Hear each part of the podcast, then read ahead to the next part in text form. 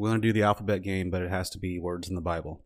It could be a name of a book. It could be places, na- uh, names of people or characters in the book, but it has to be in the Bible. I'll go first. Abraham, Uh, Baal, uh, Cain, Deuteronomy, uh, Ephesus. uh, First Corinthians. Mm, I'll give it to you. Yeah, you better. um, uh, I almost said Gilgamesh. Uh, G- uh, Gehenna. Holy, holiness. Uh, in, in mm, that's cheating. I was gonna say inside because Jesus uh, inside you. Um, uh, wow, why is this so hard? I mean, I could I know there's word like in. In incense or Yeah, like incense. that? Thank you. I, I already lost, but let's That is going. that is a hard one. Surprisingly, I was not surprised. I was not expecting that one to be a difficult one. Yeah. Um. J. Oh, Jonah. Uh, Kings, Lamentations.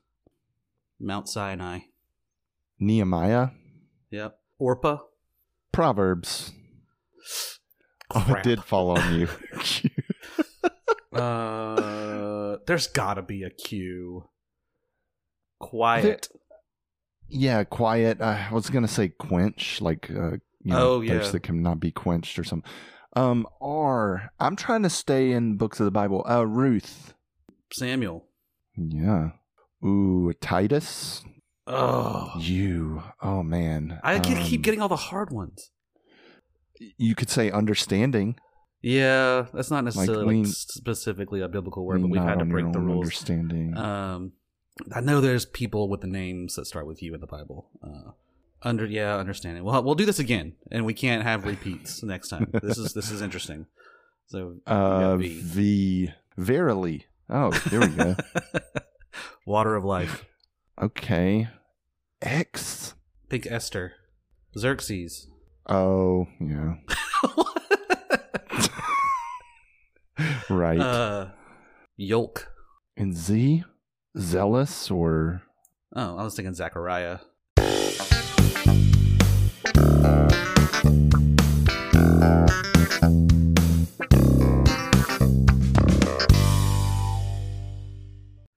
Welcome, neighbors, to another episode of the Praise and Broship Podcast, where two best friends and deconstructed Christians deconstruct praise and worship music as well as other forms of Christian and secular media.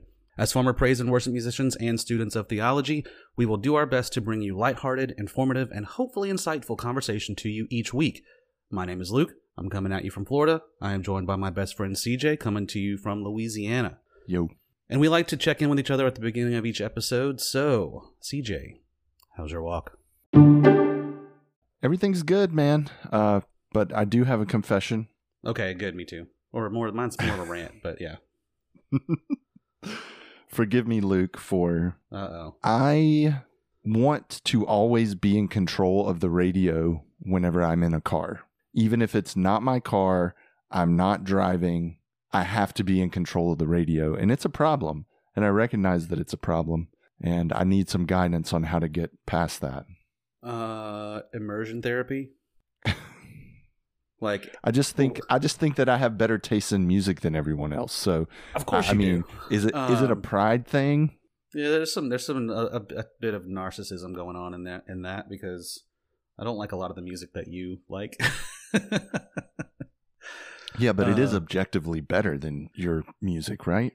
Ouch. Um, I, I do though. In all seriousness, I, Yeah. it is like a problem where I want to have control of the radio, I and think it's just I think next time that uh, we get together, we should all get into the car together, and we each get to we go in rotation where I'll pick a song, Brittany picks a song, uh, Tracy picks a song, then I pick a song, Brittany picks a song, and Tracy picks a song, and then I pick a song, and Brittany picks a song, and Tracy picks a song, and you just never get to pick, and that's your immersion therapy. just yeah, just like just cut it Just- out cold turkey. just completely cut you out of the out of the loop. like you know what would be even worse is if like you let me you know grab the phone and like add my song to the queue but then when you got the phone back you deleted it. Yeah. Or or what would be even worse is if you get to hear the first like note or chord of the song and like, nope, skip it. Would be so, I would I would be like, look, I'm just hitchhiking. Just let me out right here. I know it's You- dangerous, but I'm gonna do it. that would be, Oh, that's like that episode of Game Changer when they're Yeah. fucking with Brennan, you know, yeah. with the birds. That's what gave me and the stuff. idea. Yeah. oh Um, god, that's so funny. the one thing that um, on that same note of, of the same topic for years brittany had one playlist that whenever she got control of the music she would play this one playlist. And it's the same it was the same like 20 songs and some of them are like from the 50s some of them are from tv shows. They're just random ass stuff. And it, it would ugh. So there was some good stuff on there but it was just it was like there was no i don't not theme but Well- there, it was just all over the place. And i did tell Well, her once Tracy- about uh oh sorry real quick i told her about the uh, discover weekly on spotify and i think it's really opened up her horizon for new music Yeah, yeah, I love that feature on- Spotify for sure because it does it. It kind of keeps your keeps you open to to new stuff and or or stuff not necessarily new chronologically, but just new to you. But Yeah. yeah, like Tracy's very much similar in the way that she will just latch on to certain songs and just play the mess out of them and my desire to control the radio goes back before Tracy and I were together. So it's it's not. I'm not saying that's her fault, but I do. It's like, oh man, I just want to listen to different stuff. I don't want to listen to the same, you know, half a dozen songs uh, over and over. But uh, I get why people don't want me to control the radio because I like to listen to like softer, slower stuff too. And so when you're driving, that might not be the best thing for people to listen to and you but pick anyway, a lot of that's depressing what, that's stuff my too confession. Well, yeah, that that's my that's what I'm trying to that's what I'm kind of getting at is a lot of the stuff that I listen to is heavy, you know, and eh, people don't want to listen to that. They don't really care about the lyrics as much as I do. not when i'm and they don't- driving They don't care about all of the different elements on the production, and they just want to listen and enjoy. And it's hard sometimes for me to detach from that. But yeah, how are you, man? How's it been going? um so yeah let's uh, let's let me go on uh not so much a confession but a little bit of a rant mm-hmm. i hate when you're in a group of people and it's so it's almost like a social contract where there's something that you have to do and you're the jerk if you don't do it like Mm-hmm. when someone was like uh someone gets out their phone like all right everybody get together let's take a picture i'm just like i don't wanna it's it's it's fake it's like not it, I, I'm at work right now. I don't want to take a picture with everybody. like I don't, yeah. you know, like if we were, uh, if we were out doing like a group activity together, maybe. But even then, I'm like, what's the point? You're not going to go back and look at this and, until your phone makes an album for you of memories from this year, and then you might see it. But you're not going to go back and look at it. It's like people who watch fireworks through their through their phones because they put it on fucking Facebook. Don't get me started on fireworks. That's another rant. Um, but but yeah, it's just like I. It's like, well, why don't you want to take a picture? It's like, well, because I'm I don't I'm an adult and I don't want to. That's that's enough reason for me. Why you're you're the one manipulating and guilting me and bullying me into this, and I'm the bad guy for not wanting to? Come on, like really but I I end up, I always end up giving in because I want to appear like I'm a good person, even though I don't. I don't think that I I usually am. So, yeah. Oh man, like we had to we had to take submit pictures for a company directory because we have labs all over the the country and and uh, out a couple outside of the country. I'm just like, none of these people need to know what I look like. I'm never probably never going to see them, and if I do, they'll see my face then. If they need to contact me, they know how to contact me. I don't I don't understand why I need to submit a picture for this. But again, I did because I'm a coward. Didn't stand up for myself. Did you did your church growing up have a church directory? Yes. Oh man, those were fun. And at first I submitted my uh my face app like old old face picture and my manager was like, "Seriously? What's this? Come on." I'm like, "Hey, that's how I identify. I'm a grumpy old man."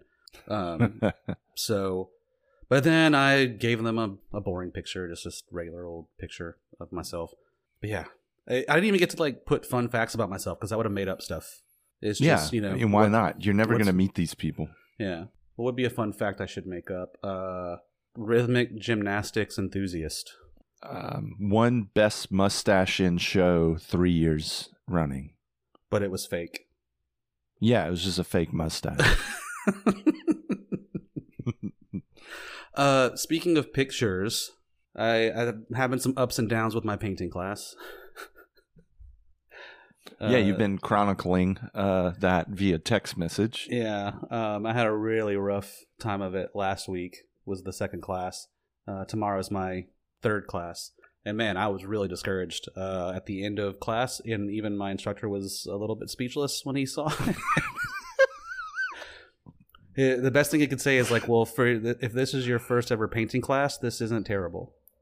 Um, but I, I'm Uh, not. Th- I'm not throwing up, so uh, there's that. You know. Actually, I think he said this is pretty good, uh, which I think he was being nice, but I, I appreciate it regardless. But I worked on it yesterday, and it actually looks way better. So I'm in, I'm at least, it's still going to be the worst picture in the class, but the improvement that I made since last week will I'll I'll be most improved for sure. I'll, I get that award. So, but that's uh yeah that's that's all that's been going on in my head lately. Sweet. Well, my voice cracked.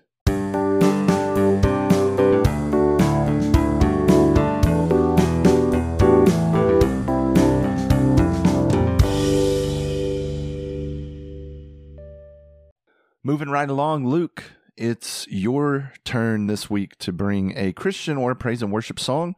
So I I'm I'm always scared to ask, but uh, what song did you bring for us? Draw me close to you. I don't know if I can even say that much. Uh, draw me close to you, or just draw me close by Michael W. Smith. Oh, oh, went with the M dub S. Draw me close. Okay, so do you? Well, we'll talk about it after uh after we listen to it. So we're gonna listen to "Draw Me Close" by Michael W. Smith, and if you guys want to pause the podcast, listen to that song again. w- You know, uh, probably what would be more streamlined for you is to listen to the songs at the beginning of the episode, kind of before you start the podcast itself. I know, but it would be too We keep late. forgetting even if to you, we said it at the very beginning. it would be too late. But yeah, but if it were me, I would probably, you know, kind of reflecting on it, I would probably listen to them as we're listening to them, just because it would be a more immersive uh, experience for for me personally. But anyway, however you want to do it, we're gonna listen to "Draw Me Close," and we'll be back in just a sec.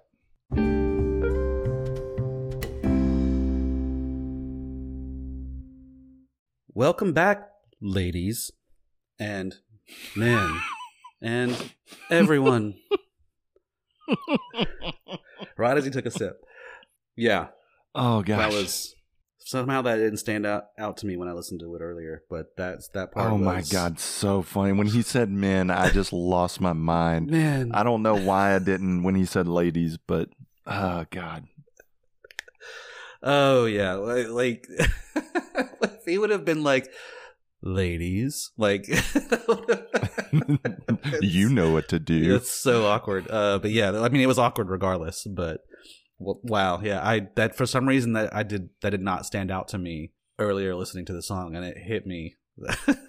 so, I guess I guess uh, it's just like he he's a touring musician, so they people have heard him and seen him live so often with this song that he was able to just say ladies and say men and say everyone and everyone knew what to do. well, people you are know, used to being like- led in worship in that way. uh, Even at church, that happened well, all the time. I mean, I I guess, but to me, it, it church, it almost seems like, well, like with like think about someone like Charlie Hall, right? Who who really is like actively engaged with the crowd, saying like he would Charlie Hall would be more likely to be like, all right, all the lady, all the women, I want you to sing this next part with me, you know, and then like he would he would draw you in more by making it a little bit more He like would draw you close. Yeah.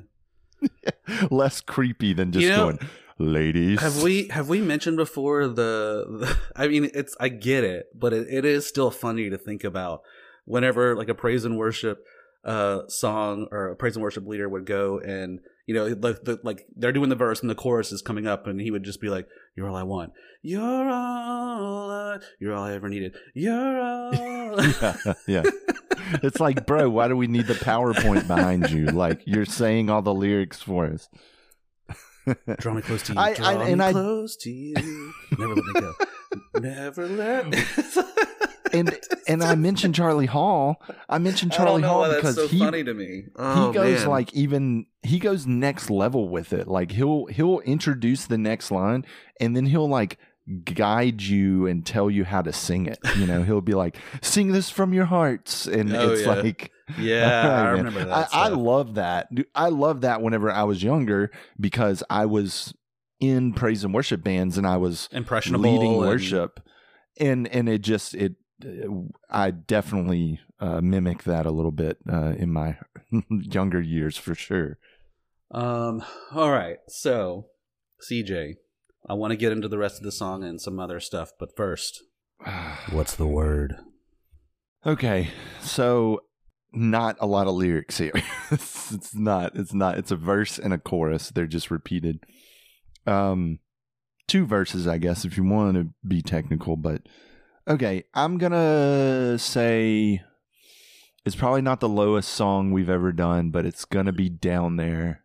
I'll say fifty-three. You almost gave me a heart attack because you're so close. Ooh, It's fifty. oh, what is it? it's fifty. Fifty? Oh, I, thought- finally got a I good thought guess. You were about to say fifty, and I was uh, I was gonna set off fireworks in my living room. Um, and I'm But very like fireworks. yeah, I'm very against fireworks. So that just tells you like how proud of I, I, how proud of you I was. fireworks in your pants. Well, that's every night. Um. Anyway, uh, 50 so words. Dang. do you have any idea why I picked this song for this week? Um. it- well, is it because Valentine's Day? You tell me. Why? What would this song have to do with Valentine's Day? Because it's like the quintessential "Jesus is my boyfriend" uh, praise and worship song. Yeah, and there goes. I mean, I'm sure there are Yep. some that are a little more saccharine, but yeah, this one is just like. I, I mean, there's some. oh yeah, some there's, pretty the bad ones out "Desperate for You," like that one. Does that in that song? Yeah, yeah, Oh yeah, I'm desperate for you. I'm lost without you. That's another song, I think, right? yeah, yeah. uh, Um, that one's uh, "Breathe." This is the air I oh, breathe. that's right. that's I almost did that yeah, one. yeah. I almost did that one. Um, Oh gosh. but well, what's funny is I have actually done Jesus or Jessica with "Draw Me Close" lyrics and with uh, "Breathe" lyrics. Oh, wow. So I've two Michael. W. Smith songs I've done Jesus or Jessica on. But yeah, So yeah, that's the topic of uh, my section. Is um, yeah, that's just it's it's cringy, right? I mean, it, it's gross. if you're It's if you're gross, if you're man. in it, it makes so much sense. But when you step outside of it, it's gross. Like it's really weird. yeah, Let me pull up the lyrics. Uh, yeah, draw me close to you, never let me go. I lay it all down again to hear you say that I'm your friend. Like, ugh. I don't know. It just it it sounds it sounds like um, it sounds like God left this dude on read. You know. yeah. uh, it's like please just I'll I'll do I'll do anything to to hear you your voice again. it's just You- I don't know, it's You are my desire. Nothing else will do. Nothing else could take your place. Help me find the way. Bring me back to you. Like I just want to be your big spoon again. It's I like, mean, it's, ugh, ugh. I uh, I heard uh, it's Dunk, really bad. I heard Duncan Trussell uh once say that you should get high and listen to Christian music and pretend that you're Jesus. and and uh and realize how creepy the lyrics are to to be like have this kind of thing sung to you. That's a good role play, though. I, I don't even. I mean, no, I, I think it would be fun to get high and do that, but I don't even think you have to like get high. Just like Maybe he didn't say get high. Maybe I just threw that in there because well, it's Duncan it- Trussell. he probably did. It is Duncan Trussell, yeah. But like, yeah, just like put yourself in that position of, yeah, like God just sounds really Uh, and, and I don't even think it's that God sounds needy, No, But it the, just- the writer of the song sounds needy. The singer of the song Yeah, sounds it- needy. but it, it almost sounds like they're over compensating, right? They're Yeah. they're overplaying this like you're all I want, you're all I've ever needed, you're all I want. Help me know you you are near. And it's like But it's so it, it is it's just not true. like how Yeah. how many people went to Sunday night service this past Sunday? Who who would normally would go? Prob- most people probably didn't. You know, unless there's like a Super Bowl party, but that's Well- usually more for the youth.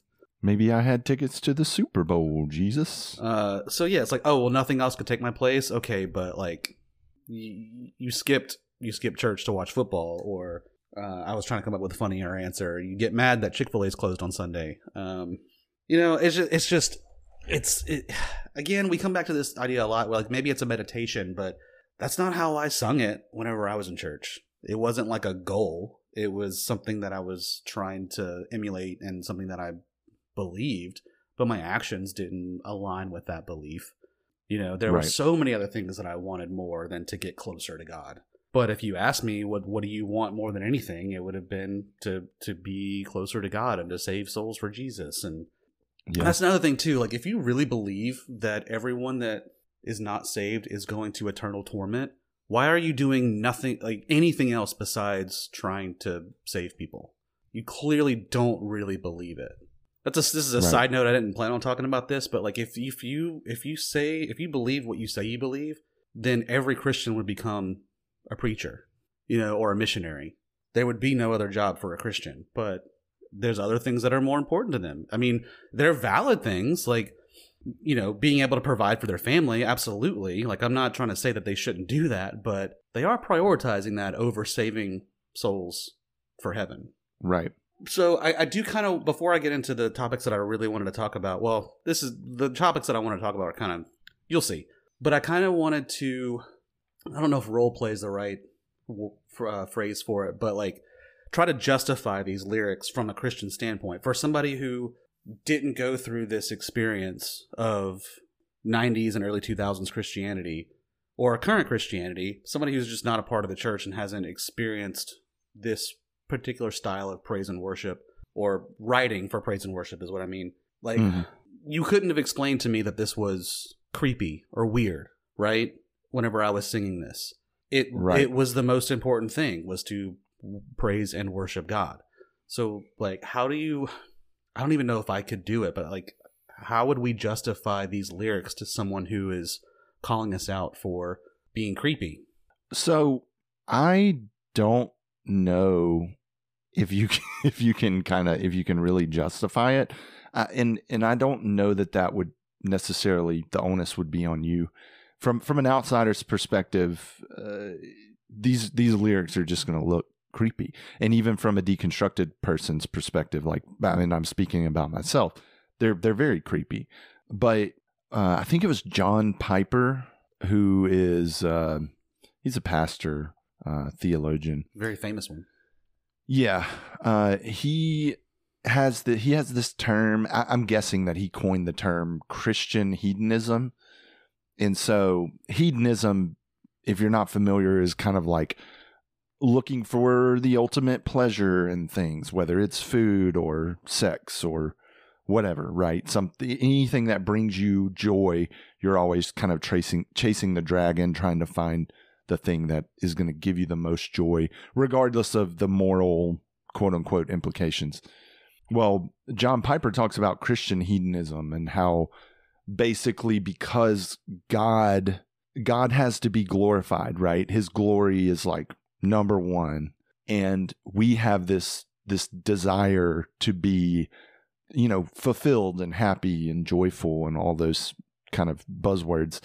We're most um how does he say it? God is glorified in us when we are satisfied in him right? So basically the god's glory and our joy in him are kind of like linked intrinsically linked.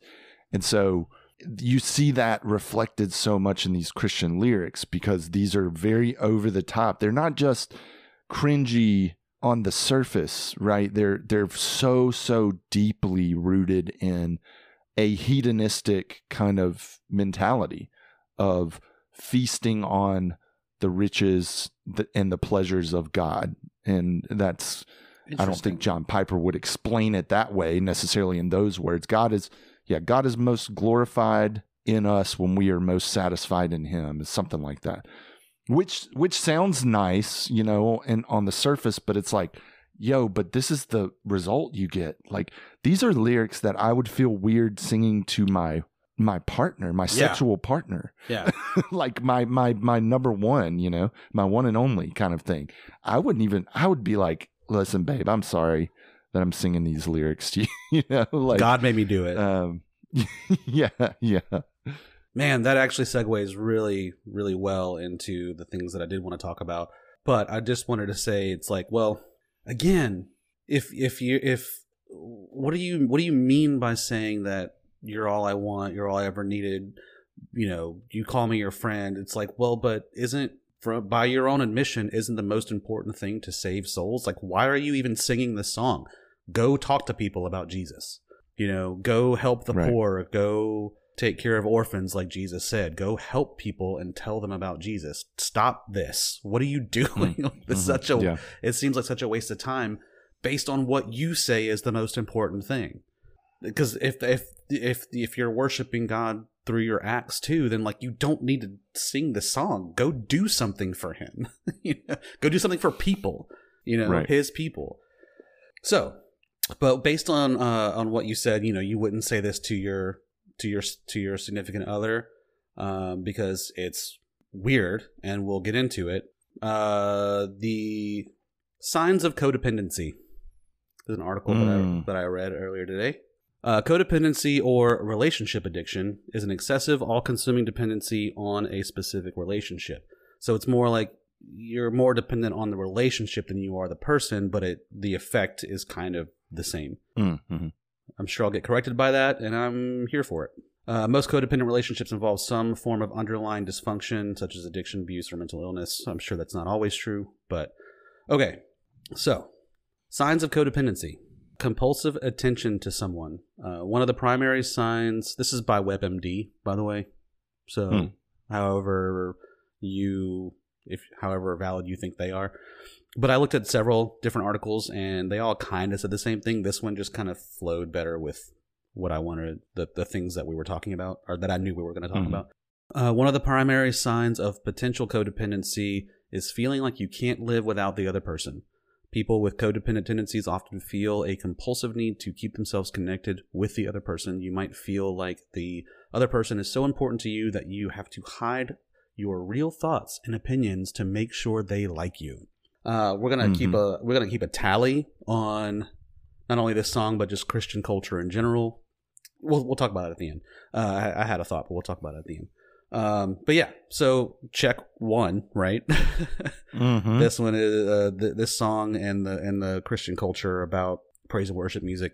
Absolutely, uh, compulsive attention to someone, which you could argue is the point you know what that thing I was going to save to the end we can talk about now. It's like yeah, like you can't convince a, a Christian who is into this kind of praise and worship that this is unhealthy because they feel like this is the point of being a Christian. This is the point of being alive. Right. So how do you convince them that this is like not good for you mentally? You can't because they think it's great for them mentally. so yeah, a lot of time. a lot, I mean, I, I don't know what all points you're going to make here with codependency, but like one of the big things with codependency is just like living in it and not knowing, you, you know, you're not consciously, knowingly like, yeah, I'm codependent for sure, right? I mean, you know, so if someone's called you out on it and says that, you can be like, no, I'm not. No, we and then we you start looking up the signs. We synergize. Like, oh, fuck. Yeah. Yeah, we're just in sync with each other. All right. So, uh, point number two fear of abandonment, which you would think, how can God abandon you? But that's a real fear. Like, you loss of your salvation mm-hmm. could be equated to the fear of, of abandonment. Like, oh, I, I sinned so bad. I, I was so far gone from God for so long. How could he ever let me back into heaven or whatever? It's like, well, that's a whole other topic of penal substitutionary well, and, theory and even like but- loss of loss of like you know your your your Oh, church family, yeah, right? Yeah, I You didn't know? even think mean, about that. Uh, yeah, loss of if you if you do a specific sin, then you could be disowned by your family or your church or your friends. Right. Yeah. Absolutely, that's like that's way bigger than the than the point that I was trying to make. So, uh, yeah, thank you for bringing that up because that is absolutely a real fear that if you do something that you you will be shunned. But we had a we had a girl in my church who got pregnant, had her baby, and no one knew she was ever pregnant. She was already a very tiny girl, and she just wore sweatshirts and big shirts and jackets and stuff and was able to hide it. And it wasn't until well afterwards that I think she gave it up for adoption. Maybe I, I could be wrong about that, but she was so scared to admit to anybody that she had gotten pregnant. Which is Yeah. like these are the people that want babies to to be births, but it, it- Yeah. but only in a certain way, and it's just Mhm, Ugh. mhm. it, it's it's it's really gross the the the culture that that comes from this kind of mentality. Um the okay so point number three lack of external support systems. Another potential risk factor for codependency is relying entirely on one person for your emo- emotional needs. You may not have a large social circle or have any others you feel comfortable spending time with. Codependent people tend to focus so heavily on one person that they don't have time with other people uh, don't have time to spend with other people who are important to them. Now my, when i first read this i was like well that doesn't really fit uh, and i'm curious to know what you think but my my, my second thought was well you're not experiencing real life outside of the church. You're not having you know if, if you really are going all in with this like you're not getting that Yeah. secular experience you're not getting outside information it's like an echo chamber kind of thing it's you know, right. lack, that's what I was going to say. lack yeah. of external Mm. support systems like although that can't it's not necessarily a support system it is hearing other voices beside just the same rhetoric from the same people telling you what you should be believing because this is what the bible says so it's not a support system but it is you know it can be translated into the same idea of you need other opinions. Like you need to actually discuss these things and have questions and talk about it you know, not just hear the Right, same words over and over. Yeah that's the thing you know is this whole aspect of a lack of external support system right? The the problem is that you could say wait no i mean i have a support system. Yeah, my family loves Oh, God and yeah, loves you me, do. and your your family that goes to church every Sunday with you, uh, your friends who go to church every Sunday with you, uh, your pastor who's the pastor, your, your youth minister, right?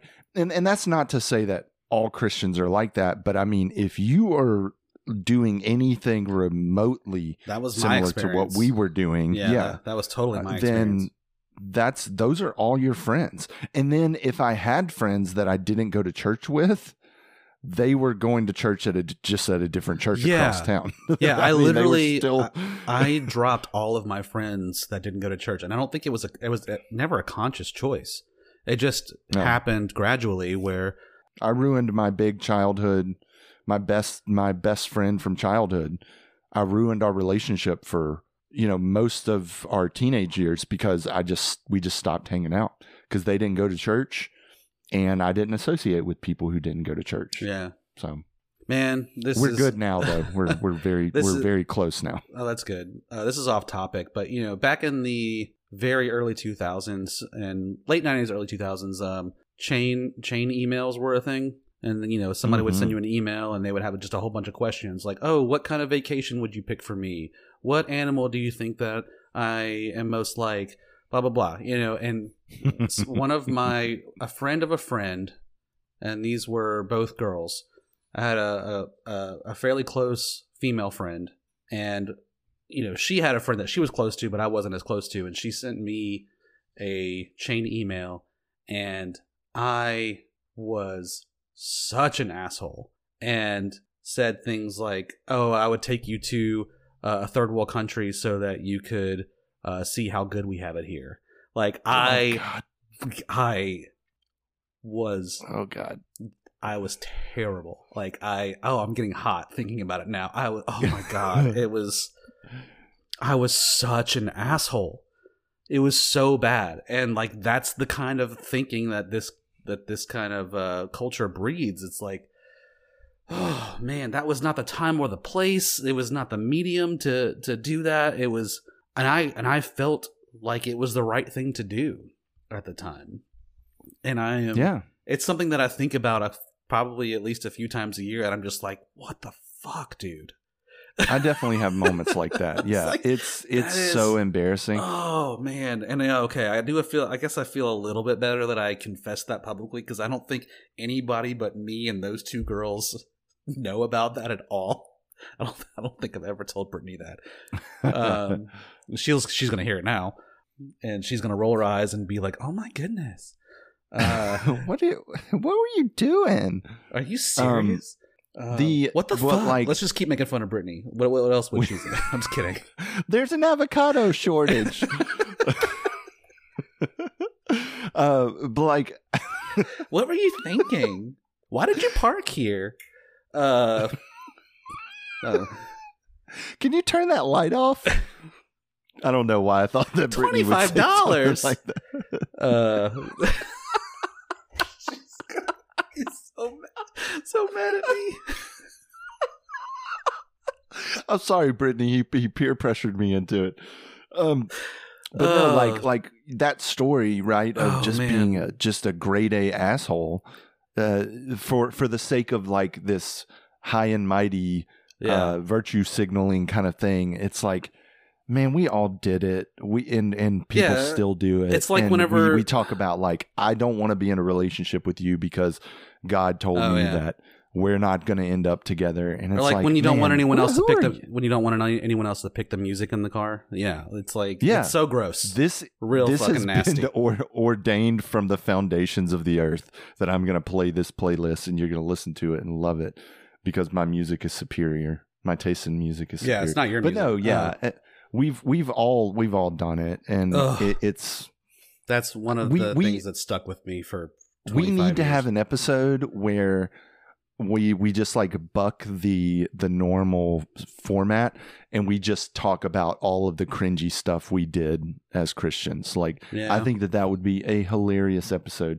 I may or yeah, may not that's leave a this little that's a good one. I've got some nugget in the. I know, me too. God. Unfortunately, so oh man. yeah.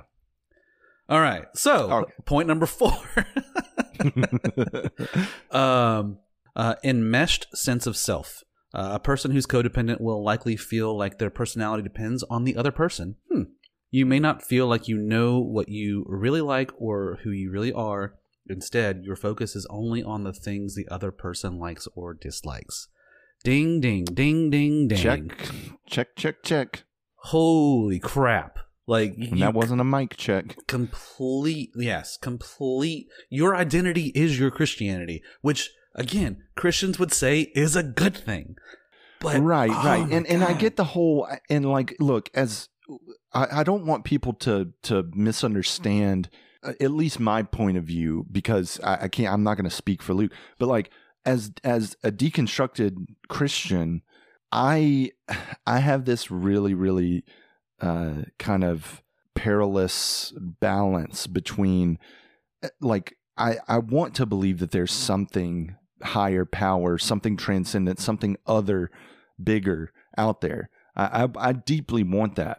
Um, but I don't want to lose myself. And I felt like I lost myself for so long only to find myself at, you know, maybe not like the latest that someone find, but like we've talked about this before, how so many people never get to that second half of life Mm. right? And, and they never get to the point where it's like you no longer need these fences and these gates and these things that keep you in and you safe and others out who who might want to lead you astray. When you're a child, yes, you need those Mhm. boundaries, but you you can discern now. You know what's what to do and what not to do and how to treat people and how not to treat people. And when you lose that sense of self or or not even lose the sense of self but but wrap it up into someone else whether it's a a romantic relationship in a codependent relationship or it's in this codependency with the divine. We we're all created in God's image, and therefore our sense of self is deeply rooted in the divine. If if you're going to go off of that biblical perspective, but you are still your person. You still have personhood. We talk about the the Trinity in the Christian faith, and it's like your personality is is in a dance with the Trinity. Like you are you are your own Mm-hmm. entity within the three in one, right? And that's all biblical, you know, not biblical jargon because hey, newsflash, Trinity's not ever in the Bible Yep. anywhere. But uh, but the point being, I, I, I want to I want to kind of pretzel some of the the religious aspect in there because I think it's important. I don't want people to think that oh he's a deconstructed Christian, he's an atheist, he's not trying to find God or the divine or what you know the supreme consciousness or being, whatever you want to call it. Uh, of course, I am. I, I am, Mhm. and I, I want people to know that. But at the same time, I want people to understand the toxicity that can come from you know what you just said, enmeshing your sense of self, and it's no longer visible because it all depends on what the other person or Yeah, the well- divine wants. and it, and it seems like it, it seems to make so much sense from a christian perspective but when you really think about it god created you to do two things. Love him and preach to people so that they will accept jesus as savior. Why did he make you then? Why are you why are you different than anyone else Right. he could have made a, an army of robots to do the same thing. Like when you really start thinking about it, it all falls apart, and it has nothing to do with we talked about uh, recently about you know an afterlife in heaven. Whether you you can still believe that that it, that it exists, but it's not what it's about. Because Mhm. well, I guess if it's not what it's about, then it, that falls apart too. But really, like, well, no, I see what you're you're you why did God focus Yeah, why did God make you with all and and why are you different than everybody else? just to be another to minion, do you know. just to do the exact same job as someone else. right. Right. You know, the, the you, you hear that you hear that that uh, Bible verse in Psalm, uh, I, I I praise the Lord because I'm fearfully and wonderfully made. It's like if you believe that, then you your sense of self should be much stronger, and your sense of uniqueness and and you-ness, right? Me-ness uh, should should be really strong. but I but we lose that. Sorry, you just you you used a couple of different um, letters of the alphabet, and I kind of wanted to add another one, P. You said Penis. Eunice. no, me Eunice? me is not a. Me, never mind. Is- Mean well, you know, it's uh, you could you could make it a, a letter. Me imness. Yeah, yeah. Sorry, we edit Eunice, that out. Penis. Um. C. Never mind. This was a lost. Mm, well. I I derailed. I'm so sorry. Uh, Dean, Deanus. I um, don't know why that. uh, Zenus is a word. Um, no, it's Zenith. Damn it. Um, Oh, so close. uh, okay, so next point. Uh, I did not think we would be uh, going this far with with this topic, but I'm really happy because I didn't do a ton of research. Uh, the next one after enmeshed sense of self is self doubt. Hmm. Um, Hmm. I I don't know. I'm skeptical. Uh, spending long enough supporting or relying on one person can wear down your sense of self. You may doubt your decisions and feel the need to have someone else make choices for you. God wants me to break up with you. You also may feel like your own preferences aren't important enough to consider. Not my will, but yours be done. Oh right? my god! Like It- it's and you know, hey, it hurts, but you know, Jesus did say that. But it's it's fun. It fun. It's not fun. this isn't a fun on, topic. come on, CJ. inter- this is not fun. Okay, you know what? This is a great time. This is so fun how it went from, you know, you're you're you're fusing your personality, your sense of self with the other person. And then the next stage is now you doubt yourself. But what is yourself anymore? Like you, yourself is enmeshed in this other thing. In, my mind, this is the beginning of deconstruction. Yeah, CJ. when you pretzel, I've used pretzel way too many times this episode already. That's the second time. Um, two times too many. But when you when you start to weave yourself into someone else, whether it's a you know a, a romantic relationship or a divine relationship, the next step then would be self doubt. But you don't even know yourself because yourself has become so intertwined with this other person, this other being, whatever. And self doubt should lead to a healthy deconstruction. hmm Uh, you know, we, we all deconstruct in our own ways, and and uh, it, they're they're all valid. Uh, But you to say that you don't experience self doubt in your relationship with the divine is just another way that you lie to yourself. You, you Mm. know, and and really that's sin. To me, that's so sinful to to not be honest with yourself and and truly and honestly reflect. So Luke and I had talked about doing uh, personality tests or whatever for the podcast, uh, like specifically the Enneagram, maybe the Myers Briggs, that kind of thing, whatever. And Luke, I remember we were texting back and forth, and Luke said, "Yeah, but you know, are we going to be honest, right?" And that's such a good question. That's such a good point because I mean, I would like to say, yeah, of course. I mean, I'm going to be honest. I'm just going to do what I, you know, say say what's correct and what's right, but from my perspective, it might not be right. Yeah. Someone who knows me well like Luke or like my my partner or whatever might be able to say, "Whoa, whoa, whoa, come on, man. That's not I know you think not- that's true about you- yourself, but that's not how you yeah. act. That's not what you actually put out into the world. And that's and that's yeah. That's what that's I was part saying. of deconstruction Yeah. is learning who you are right? It's not it's it's learning about yourself uh, among other things. Obviously there's a lot of other shit that goes into deconstructing but that's such a big part is realizing that your sense of self has just been so tamped down and it's not about me it's about god. It's not about Mhm. my wants and my desires it's about what god wants for me in my life. And and and you can give you can give that up because this world doesn't matter. It's the afterlife that matters. So you give up your entire experience here. Man there's so much stuff i can say about this because it's what i think about all the time.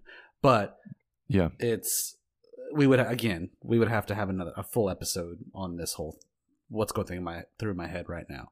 But um cj you beautiful bearded Mm. bespectacled boy Mm. you you totally got what was going on here and you led us into the the final codependent signs of de- of yeah the final sign wow i couldn't figure that out the final sign of uh, codependency and yes absolutely the loss of self then the self-doubt and then comes resentment Mhm. after a while in a codependent relationship, you start to resent the other person. More importantly, you'll resent them while feeling like you can't live without them or like they can't live without you. This is the biggest sign that your relationship is unhealthy and potentially codependent. That is this is me now, not the article. That is deconstruction. Like that that's Mm, where deconstruction starts. mhm. So when you mentioned the whole self-doubt thing and you said that that's the beginning of deconstruction. I was like yes because you you nailed it. Like you called it you called your shot you know from half court uh baseline um 50 yard line uh yardage. line of scrimmage um yeah. So uh, yeah you you nailed it man. Uh that's exactly what was the next step was uh deconstruction you know and we talk about that all the time in in regards to to our our faith but i mean it happen it can happen in any any relationship my here's my question uh, to you, and, and really, you know, to the listener, if y'all want to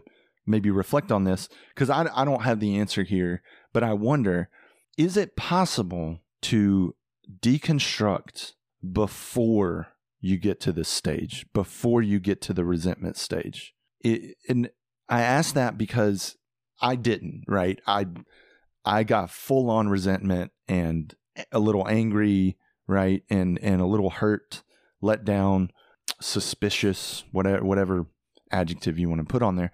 Like I I just wonder if you can deconstruct without getting to the resentment Um, stage. Well, you you you you posed two different questions there. The first question was, can you get to uh, deconstruction without resentment before getting to resentment? And I would say absolutely. I would say most people do. But can you get to deconstruction without resentment?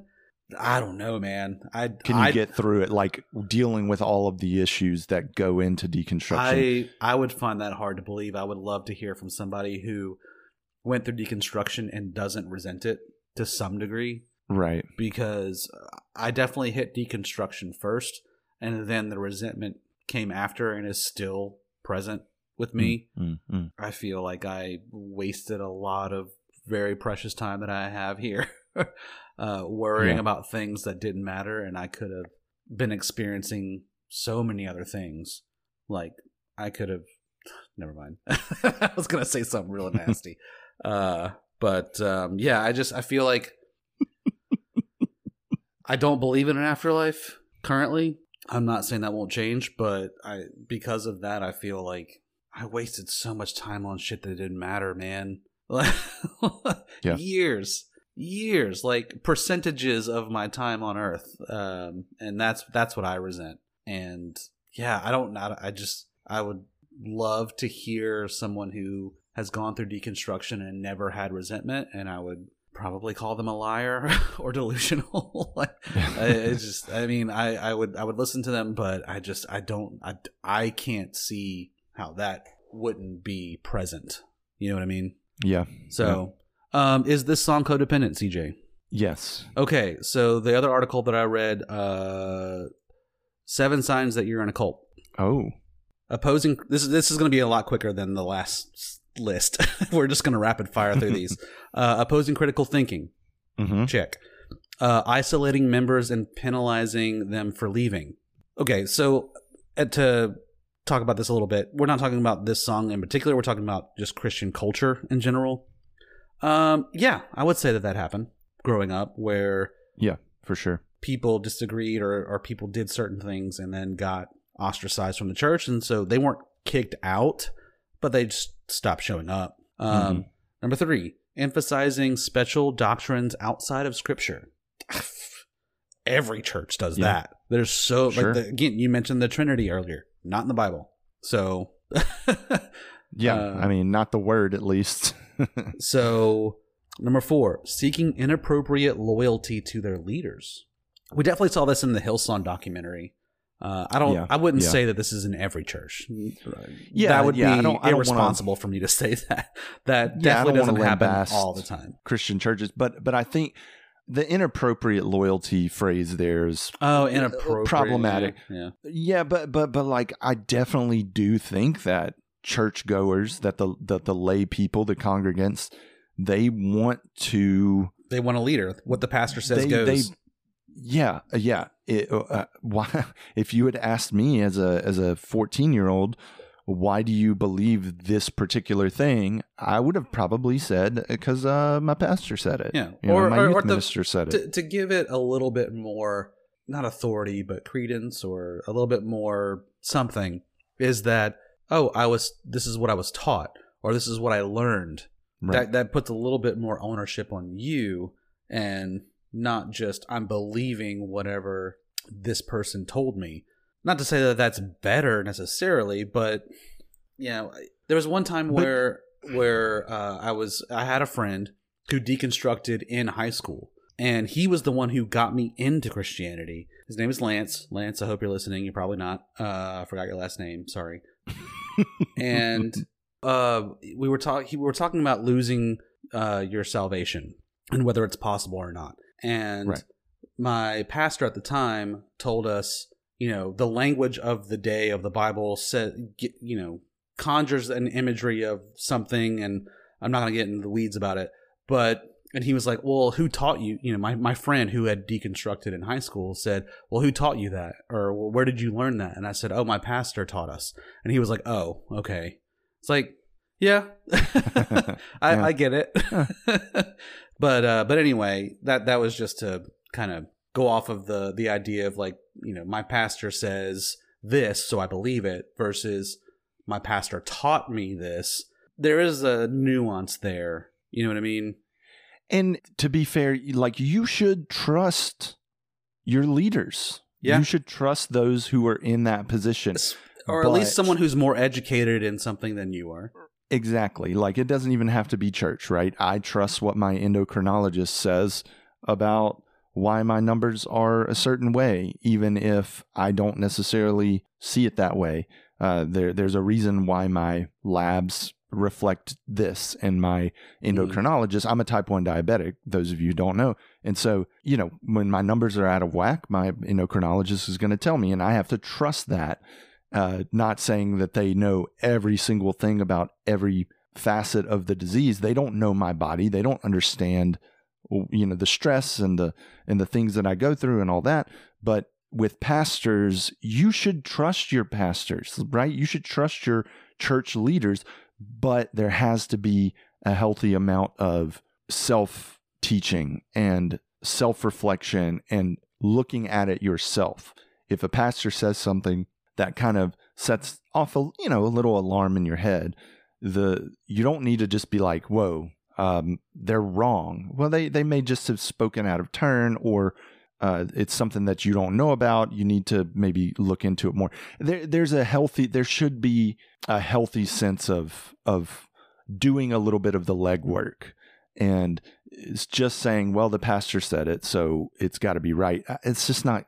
It's not good enough past a Yeah. certain point in your life. It shouldn't be good enough. Uh, number five, dishonoring the family unit. Uh, Mm, mm. I I think that goes back to what I was saying about like shunning people, like or or, or like over preaching, like that story that I told before. Yeah, I don't know, dishonoring the family unit. That I don't know how that applies, other than if you get pregnant when you're in high school, your family might kick you out. You know, because you're dishonoring Mhm. the family. Um, number six is crossing biblical band- boundaries of behavior, uh, such as sexual purity and personal ownership. Again, the sexual uh, boundaries definitely happens. Personal ownership that I, I I never heard stories about that. And then number seven on this one is separation from the church. Uh, yeah, th- I think this is a, a Christian periodical of some kind. The separation from the church is like, you know, they're trying to tell you that you need to leave the church to be with this group. And obviously, that's, you know, part of a cult. But uh, I'm going to, sorry, I'm going to quickly run through, you know, stop me if you have something to say about this, but I'm going to quickly run through these titles of these segments because I think they're a, a better representation of this. So, number one, the leader is the ultimate authority. We just talked about that. The pastor, the pastor said it, Yeah. so I believe it. Mm-hmm. The group suppresses skepticism. I absolutely experienced that whenever I had questions that didn't make sense to them because they, you know, I came to the church as a young teenager and I would ask questions and then everyone would be like, What are you talking about? That doesn't make any sense. That's not what. Yeah. I, I think I mentioned this before about prayer.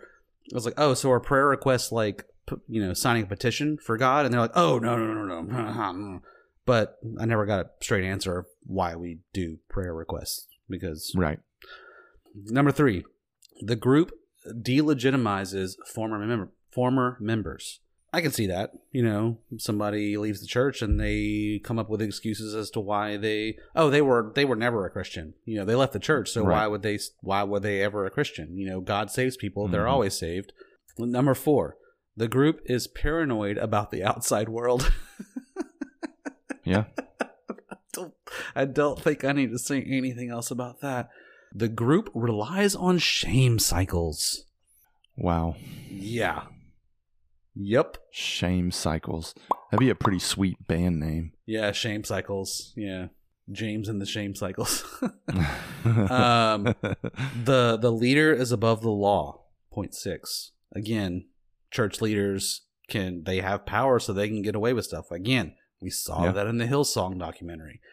Um, Number seven, the group uses thought reform methods, and that's again just like that that the the rhetoric the, that we've talked about the or even in the in the songs where oh, I'm nothing without you. I'm garbage. I I'm a wretch. hmm And so they are, you know, it is changing your thought patterns based on what you think the desired entity needs, I guess is the best the, the most you know, the best way to say that. Um number 8.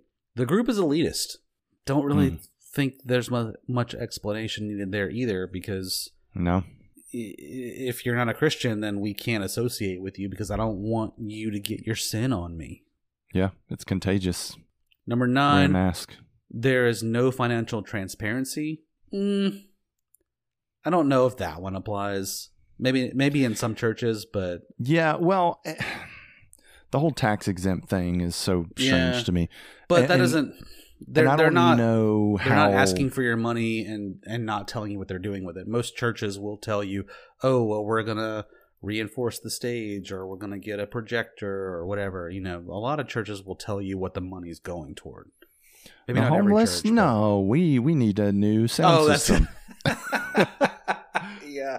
Wow, we, we really need to point. we need to expand the children's wing. Oh, all those people sleeping on park benches. Uh, no, we're we're good. We we need to we need a bigger we need state of the art uh, audio video uh, equipment here. We Yeah. we can't be helping the homeless. We got to make sure we're praising Jesus the best we can. yeah yeah yeah so- for sure. You know, he he wants us to save people, but we got to really make sure that you know what words you're saying whenever you're singing to him. Mhm. Um, and then the last one, I don't know if this one fits for again, Hillsong, but uh, number ten, the group performs secret rites. so okay, so what's funny about that one? Oh God, I'm so glad In- you have something to say about it. in we had an initiation for like when you started youth group so uh, I'm, I'm not sure how it's done nowadays. It, it may be exactly the same. I don't know. Uh, but whenever i was in church uh, the summer in between sixth and seventh grade so as you're going into seventh grade that's when you start youth group. Before that you're in children's church ras and gas and all that. But going into seventh grade you start in youth group and so it's seven eighth seventh, eighth grade, and then of course high school, ninth through twelfth, all the way to twelfth grade. So we had this initiation, a secret initiation called Icky Bicky Boo, and I was- grew. I went to church at the same time you did. I didn't grow up in church. What the fuck are you talking about? dude, I, look, this I- is I'm not- news to me. when when I tell you that it, it's all funny, it's all in the Okay. name of fun. It's it's Icky totally Bicky Boo sounds again word uh uh, word of the episode fucking gross. Like what the fuck? so. I'm so sorry, I'm cussing. I won't. much. I won't tell you anything about the ritual because I don't. I don't want to give that away. Even though, like, I'm pretty sure sixth graders from my hometown Yeah, are not mo- listening most sixth graders don't want to give it away. But it was just this funny, stupid ritual where, like, you would be in a room and it would kind of be dark with like flashlights or candles or whatever. And if you were the one coming into the group, they people would be chanting icky, icky bicky boo and it was just all this silly thing and then they'd play a prank on you and that was kind of it but it it was it was funny but it's just so funny that that's literally the last point is we kind of had like a secret ritual that we did to sixth graders coming into to youth group every year it was thank you terry uh my youth minister oh my gosh he he just made it funny uh, it, and i don't want anybody thinking like whoa man maybe you were in a cult like no Yeah. it was no. I was- mean, it was a think Southern Baptist church, and it was just a funny thing that we did, and he made like it into this probably kind of racist almost with the chanting thing. I don't know, man. I but I, we had a good time with it. I I feel like it's a euphemism for ejaculation. Icky bicky boo. oh man, that's gonna take a while to get out of my head. That's good, good. speaking But of yeah, gross, literally, like no one told, like you you weren't allowed to say what happened a- during the. you weren't allowed thing. to tell any other adult about your youth pastor making you play icky bicky boo. Yeah, that's that's. hmm. He's laughing. I don't know if the mic's picking it up, but Uh, I'm pretty sure it picked it up. Okay. All right. All righty then. Uh, I think we have covered. We barely talked about the song actually, but we, there. I mean, let's be honest. There we and we haven't used the term in a while, but that song is nothing but fluff. It's nothing but yeah, fluffer nutter. Gross. Also, another Yeah. um, youth pastor term for uh, ejaculation. Um, the ritual of fluffer nutting. Yeah. Uh, so we are going to end this segment, Yeah. and that's not what how professionals say that they're going to do that. And I'm gonna go pee because my they- back teeth are floating. They don't mention that they're going to end the segment. They just end the segment. But you Yep. know, um, so We're not professionals. I don't know if you guys have noticed that. Uh, yeah, yeah. We're we're tall. We're editorializing and talking about how we're editing the podcast while we're doing the podcast. So yeah, deal with it. Uh, you chose to listen to this. I'm sorry. I'm victim blaming. Um. all right. Join our cult. Yeah. oh, all right. We are going to take a quick break, and we are going to come back with a segment from CJ. Yep.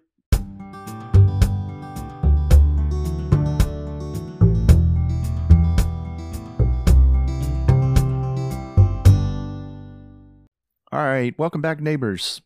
We're going to play a game. I'm going to play Jesus or Jessica, the romantic time of the year. Valentine's Day was yesterday when you're listening to this podcast. And so I'm going to give Luke a lyric from either a praise and worship song or a secular love song of some sort. And he has to tell me if the lyrics are referring to Jesus or Jessica or a love interest of some sort besides Jesus. So here we go, Luke. Here are your lyrics. The simplest of all love songs I want to bring to you. So I'll let my words be few. I am so in love with you. He's It- deep in thought. It's not cringy enough to be a Christian song, so I'm gonna say Jessica. Mm, I'm wrong. it's Jesus. yeah. This is actually Matt Redman. I thought it sounded familiar, but I was like, ah, it's not. Yeah, it's too. It's too non-committal to be a Christian Yeah. song. But you know, Yeah, he uh the so I I found these lyrics on a a blog uh several this is from several years ago, thir- 13 years ago. And the author is actually a pastor and he he does different musings and you know some religious stuff here and there but it's mostly kind of real world uh, blog posts. And he he basically put these lyrics in, in in one of his blog posts and said it it reads like uh, a love note, like a little note that you left a significant other or a partner, and you're just like, yeah, I'll just put Jesus in there somewhere. I'll just put Jesus' name in there somewhere. oh man, that's Yeah, a- that's uh, that's definitely something that I came across whenever doing my song, and I forgot to mention it in my segment. But yeah, there's people that are talking about the whole Jesus Jesus is my boyfriend thing as as early as you know 15 years ago. Mhm. I even read a comment on an article. It was like, "Oh yeah, some of these lyrics are too feminine." I'm just like, Yeah. yeah. Okay, Or, all right, uh, when, whatever. when I did like, the when I did the Holy Ghost song by Brandon Lakes, and someone in the comments was like, "I love your masculine uh, delivery of these lyrics." It's like, man, there are there's some people here who just need to they need to deal with some stuff. But yeah, that's a Matt Redman song. Let my words be few. Jesus, I am so in love with you. Um, oh right, yeah, I'm just, I'm just, I'm just really not used to getting these wrong. Um, it just, ugh, That's okay. it annoys that's me. I just, I, I always get them right, and I just hate when I get them wrong because it happens so infrequently that I get them wrong. I usually get them right. Can't win them all. Somebody said that one time.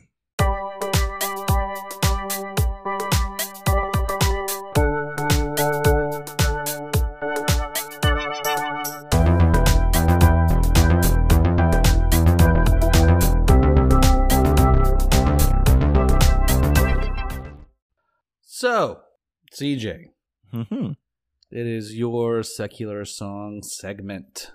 What did you bring for us? The song that I picked for this week, just a groovy little tune. Love it so much. It uh, we'll talk more about that why I love it so much. You'll probably figure it out pretty quickly. The song I picked is called Bullshit Anthem by Fantastic Negrito. Oh, I don't I don't know the song. I feel like I've might have heard of the artist before. Mhm. So maybe you introduced Probably this so. artist to me. Okay, so yeah, I'm excited. Let's listen to it. All right, we'll listen to that. You guys can pause. Uh, oh, if I can talk. Pause the podcast, listen to the song if you haven't already. We'll meet you back here in just a few.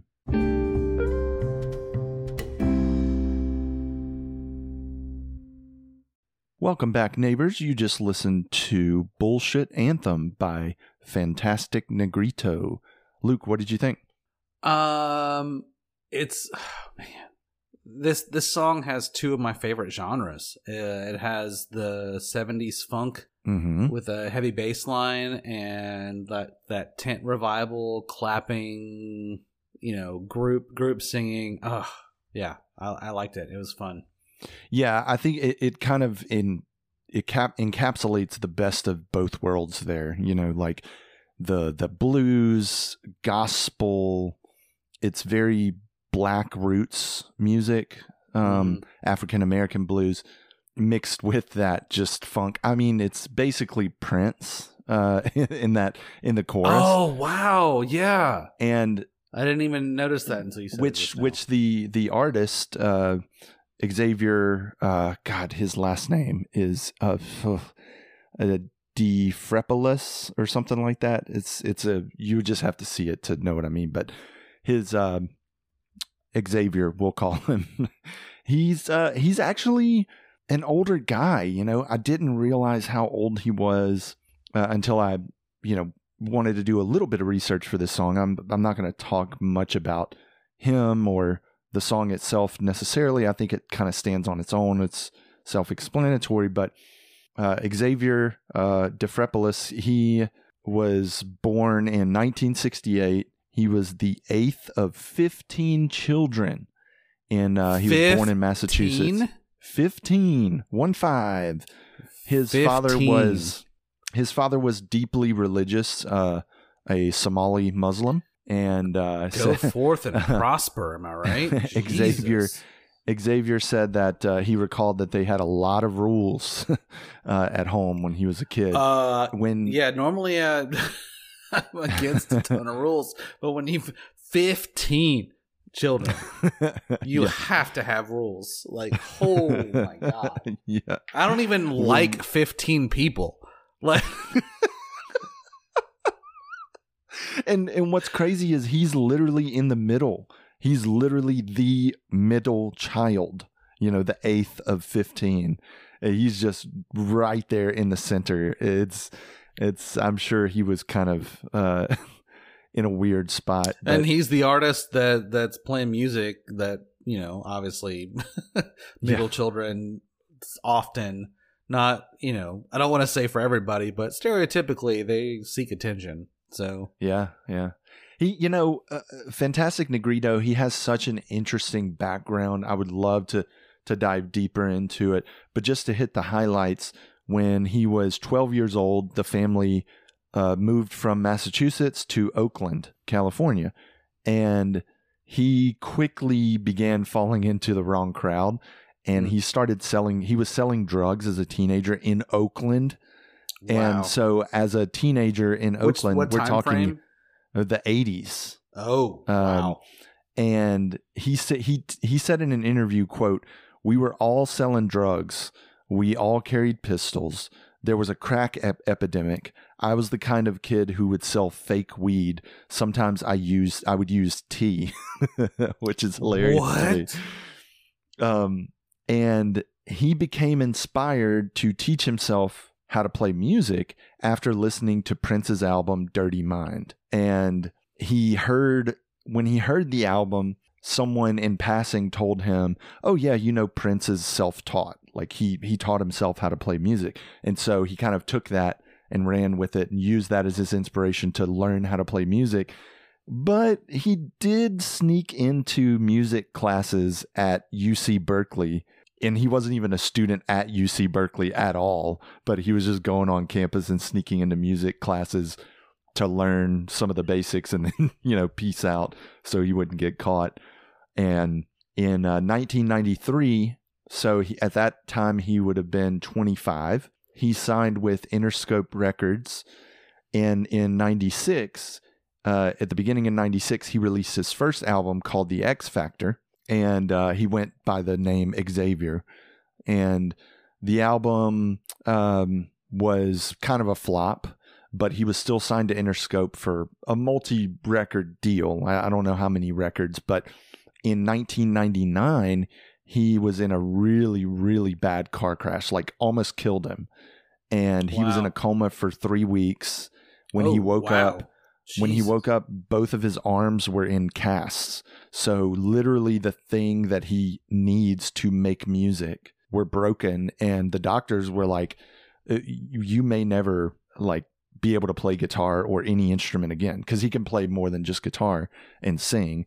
And so it was a lot of rehabilitation, a lot of um, you know physical therapy and all of that, all of that stuff. But he said that the in, that that car crash really saved him because it released him hmm. from Interscope Records. It they terminated his contract because of it because they didn't know uh, you know what yeah what was going to happen he, he he actually when he got out of the hospital he got better he set up a, a, a, nightclub in south central la like and it was apparently like a like a speakeasy like illegal nightclub. This dude has done some crazy shit. He um uh, oh wow. and obviously didn't didn't play music for a long time but in 2014 he decided he wanted to start performing again, writing music, playing music, and um, he described his new musical style as black roots music for everyone. And I and I love that so much because you know we as as straight white men we don't really realize how blue how important blues is for black culture right? We don't realize that black culture created the blues and and thereby created every genre of rock music that came after right? Mm-hmm. I, I mean every every form of rock music today and i would even say pop music too it, it owes it owes its success to blues to these these black musicians who who created this this format that's just been this tried and true formula uh, what what fantastic negrito has done over the last decade or so has has been to fuse it with a more modern sensibility, but still, you know, keep the the heart of of that culture, that black roots music. It's it's so important. And he won three consecutive Grammys for wow the best contemporary blues album with his his uh, 2016 album called The Last Days of Oakland, and then his 2019 album Please Don't Be Dead, which bullshit anthem, the song we listened to is on that album, Please Don't Be Dead. And then in 2020, a year later, he won uh, that category again, contemporary blues album, uh, for his record "Have You Lost Your Mind." So he just he just has this really uncanny way of of sticking to those that that that roots music, but also expanding it. You know, like you said, this song does a really good job of that where as soon as you get comfortable with that that funky mm-hmm. groove, mm-hmm. yeah. he changes it, and then it's just that feet stomping and hand clapping, you know. And both are satisfying. Like yes, it, yeah. it is slightly jarring to go from one to the other. Oh yeah. yeah. But as soon as you switch over, you're like, yeah, I'm here too. Like it's great. Yeah, here, we, here we, are. This, oh, I'm here this for is it. fun and comfortable, and and yeah, I I want to clap along with it and then it goes back yeah. into that funky what was it uh funky groovy fun what was the yeah hashtag fgf yeah um it's and then you you bring in the whole uh prince thing and i'm just like wow holy crap yeah that you're right like that totally fits and and the fact that he's doing these two different genres they're related, yeah, but they're they're different genres. And then to say like, oh, he was inspired by Prince, Yeah, that totally makes Yeah, sense, and yeah. it's, it's It's there. it- oh, Mhm. it's totally there. It's it's really good. and and hit all like so so much of his music is like this where the the the verses and the choruses don't seem to go together but Hmm. then after you hear it through one time you're like man this makes so much sense. Yeah, you know and it's i love music like that where the changes can throw you off a little bit but not so far off that you can't recover right? And uh, it's it's just it's really well done. I mean the the chorus is like e minor It- it's very I, it basically just stays in e minor with some flourishes and stuff here and there. Hmm and then the the verses that kind of that soulful blues roots music is in like a minor a minor 7 something like that. And but again with some with some flourishes and then you have that walk up from the a back to the e right whenever it's going to uh in back into the chorus. It's really satisfying and you know i think it's so funny dude I, I didn't look at a word count for this but i guarantee you this song has fewer words than the Michael W. Smith song, uh, but but it says more, right? Mhm. Because yeah, let me let me let me just say this, and I, I don't want y'all to have this in your head when you're trying to sleep at night, but just think about that chorus, man. Take that bullshit and turn it into good shit. Like that is your mantra throughout the day. Like because for your life. yeah, you you get you get knocked down. I get knocked down, but I keep on fighting. I get knocked down, but I keep on trying. Yeah, you have a whiskey Knock drink, me- you have a cider drink, you have a vodka drink, you have a lager Yeah. drink. Yeah. It's so easy. It's so easy. There's no there's nothing to these lyrics, but they but they they speak to you in a way that that makes you want to you know, we've we've talked about it. The call to action. I don't I don't think we've said call to action in a long time on the Mhm. podcast. Maybe not on in, any of the released episodes. I don't Yeah. I can't remember. But yeah, I mean, you know, ta- take that bullshit, turn it into good shit. Just in those what eight words is, I mean, that's your life. You you have to take the bad stuff and try to make something of it, and you can't just sit around. You know, it's not saying take that bullshit and you know just think about good things. Uh, just think about how things could be better for your life. No, it's saying take Yeah. that bullshit Yeah. and turn it into good shit. Turn it like you are an active participant in turning Yeah. the bullshit into good shit. You know, Don't don't take that bullshit and compare it to horse shit or dog shit yeah. or bird me. or bird shit. Uh, yeah, or elephant shit. I don't what. what uh, tiger far are we shit, uh, cat Oh, shit, uh, Uh, human shit. It yeah, human shit. uh, human shit's everywhere. Uh, cat shit though. That made me. S- That made me gag a little bit. Oh snake my god. snake shit. Um, ra- rabbit shit. Rabbit Alli- shit's kind of alligator fun. shit. Little balls. Gerbil shit. Ooh. Gerbil shit. Uh, hamster shit. Um, Coyote shit. I used to have a sh- lot of coyote shit in my backyard in Texas.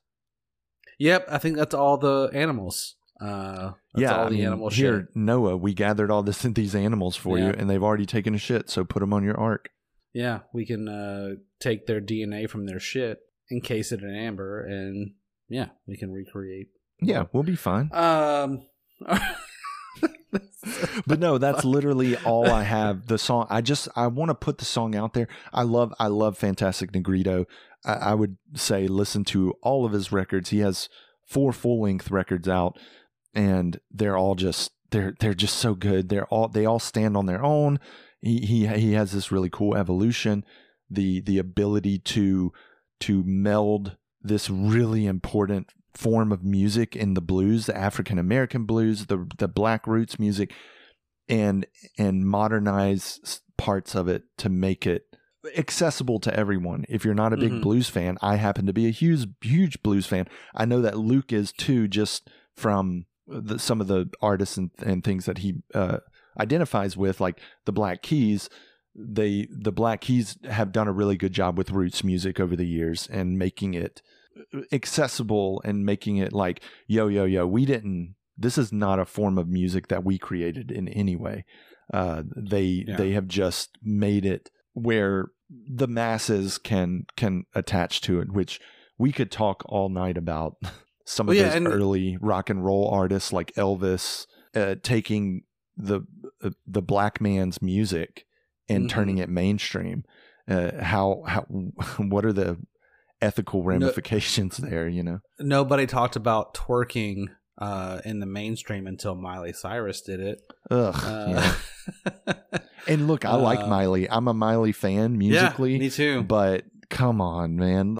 oh man, But yeah, I just I, I love this guy, and hopefully, No, y'all that's will great. Listen to him more and kind of hear the way that he uh, turns the genre on its head by by kind of lulling you into a verse and then all of a sudden changing it on the chorus or the or the bridge or the pre-chorus or whatever. And it's just playful and it's fun. And he doesn't take himself seriously. It, Yeah. watch some live performances of him. He's just a hoot. Uh, he has a which makes me feel old that i just called someone a hoot. But he um he has a tiny desk concert for those of you who are tiny desk fiends like i am uh, he has a, a tiny desk concert back in like 2015 or something so go check that out listen to that it's a lot of fun hey man what do you want to do I don't know. I don't. I don't have anything else. me either no i mean Um, legitimately i just wanted to put this song out there Yeah, uh, you know I literally my my brain is empty now because I've put everything out there so far. If, if anyone that's listening to this is questioning, like, why do I believe what I believe? Do some research. Talk to people that are not in your normal circle. Like, like Yeah. th- think for yourself. And and I don't mean that to be insulting because for so long I did not do that. And it wasn't until I did that I saw the inconsistencies in my thought patterns. Hmm. So, And and I Yeah, will I will uh, put a little uh, you know a light spoiler out there for the listener.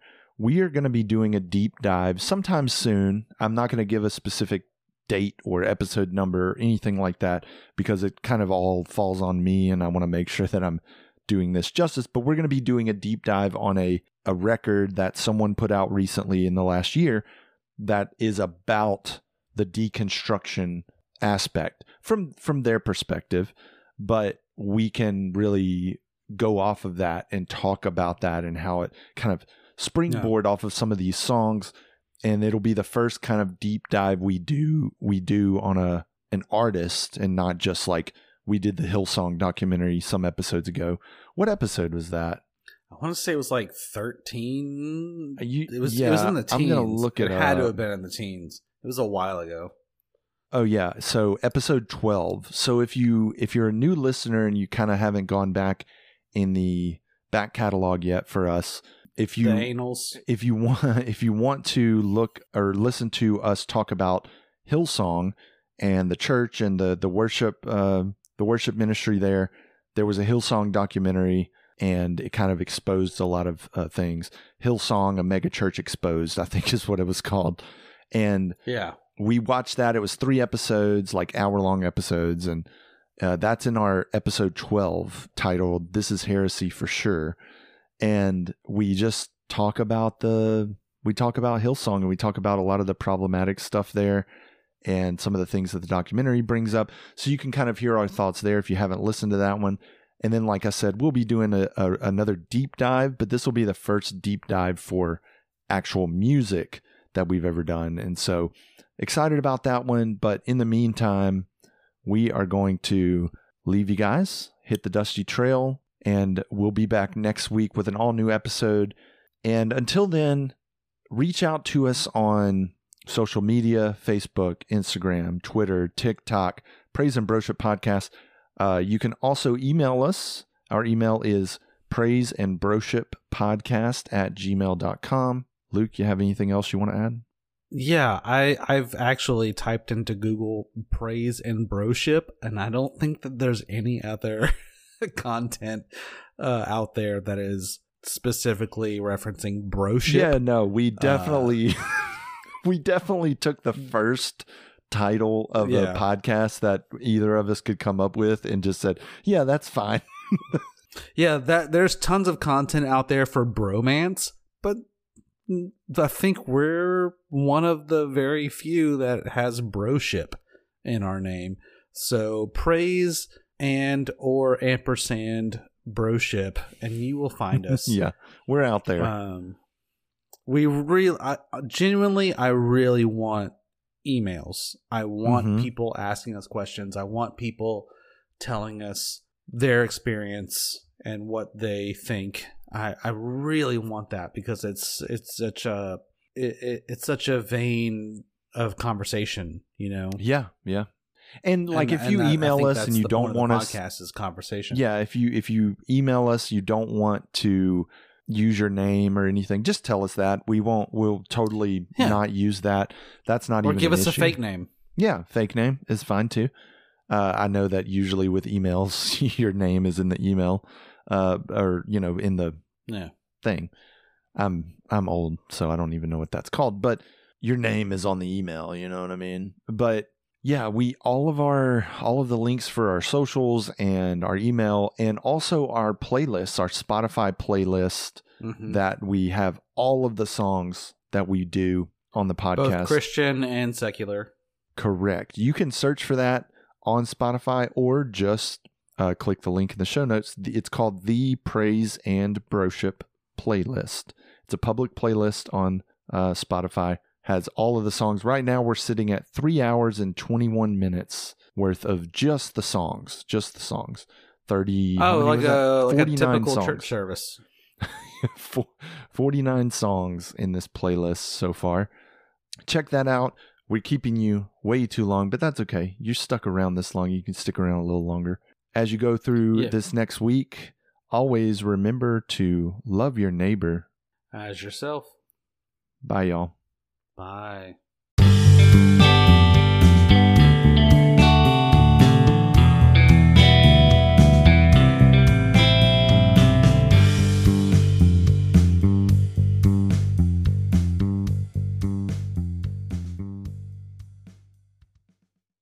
Yeah, if they're if if they if they're annoyed by us rambling, they hate this podcast.